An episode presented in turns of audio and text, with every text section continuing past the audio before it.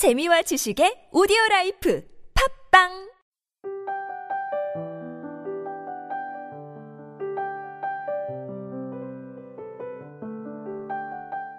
어느 때는 감당할 수 없을 정도로 사람에 시달린다는 느낌이 든다. 또 어느 때는 목이 타도록 사람이 그립다. 인간관계에서 적당한 거리를 유지한다는 건 항상 숙제다. 세상은 아직 내게 배울 것이 많다고 말한다. 심승현 파페포포 메모리즈 중에서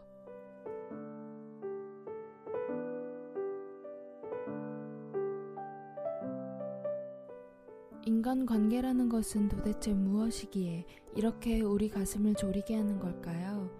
관계에서 관이라는 한자는 문문자에 북에 실을 꿰는 모양을 떠서 만든 한자가 합쳐져 문을 닫아 거는 빗장을 형상한다네요. 그리고 개자는 매다, 매달다 할 때의 그 멜케라고 합니다. 참 관계다운 한자로 이루어져 있다고 느끼지 않으세요? 우리는 관계 안에서 상대방에 대한 마음을 걸어 잠그기도 하고 상대방에게 매여 있기도 하니까요. 그리고 이런 마음들 사이사이에 적당한 거리를 놓아두기란 또 참 쉽지 않고요. 이런 쉽지 않은 관계는 매번 좀 더 배우게 하고 겸손하게 하고 성숙하게도 합니다. 관계가 정말 조금 더 쉬워지는 방법은 사람들에게 이 두 개의 말로 마음을 표현하는 것입니다. 하나는 미안합니다 하고요. 다른 하나는 고맙습니다 예요. 미안한 사람에게 미안하다 얘기하고 고마운 사람에게 고맙다 얘기하는 것이 쉬워 보이는데 참 어렵지 않으세요? 오늘은 적당한 타이밍에 적당한 말로 우리의 관계에 윤활유를 치기로 해요.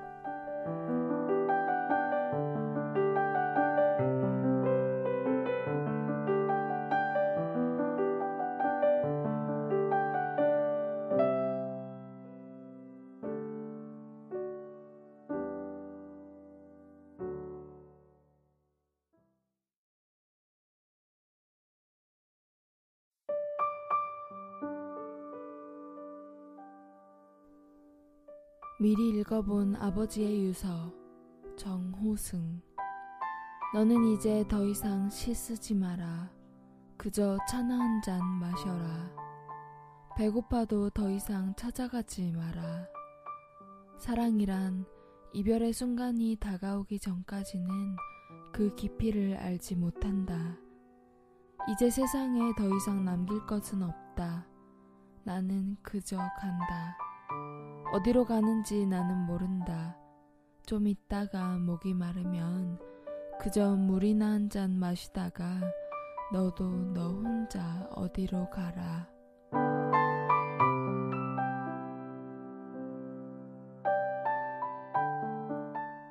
유서도 없이 떠나갈 수밖에 없었던 수많은 이들의 마음을 조금이나마 대신 전해주는 시가 아닌가 싶어요. 사랑이란 이별의 순간이 다가오기 전까지는 그 깊이를 알 수 없습니다. 그저 가시는 아버지는 사랑이 담고 있는 가장 큰 아이러니를 얘기하곤 아들에게 그저 어디로 가라고 얘기합니다. 욕심 없는 소박한 이야기입니다. 오늘 친구의 가족분이 돌아가셔서 장례식장에 갑니다. 같이 하고 싶었던 것이 많았던 함께 나눌 이야기가 더 많이 남아있던 사랑하는 사람을 떠나보내야만 하는 많은 분들에게 이 시를 전합니다. 아마 이 시가 지금 당장은 힘이 되지 않겠지만 시간이 흐른 후에 이 시가 조금이라도 힘이 되길 바라면서요. 지금까지 기획과 제작의 안신남, 주책녀, 저는 감성을 전하는 여자 감전이었습니다.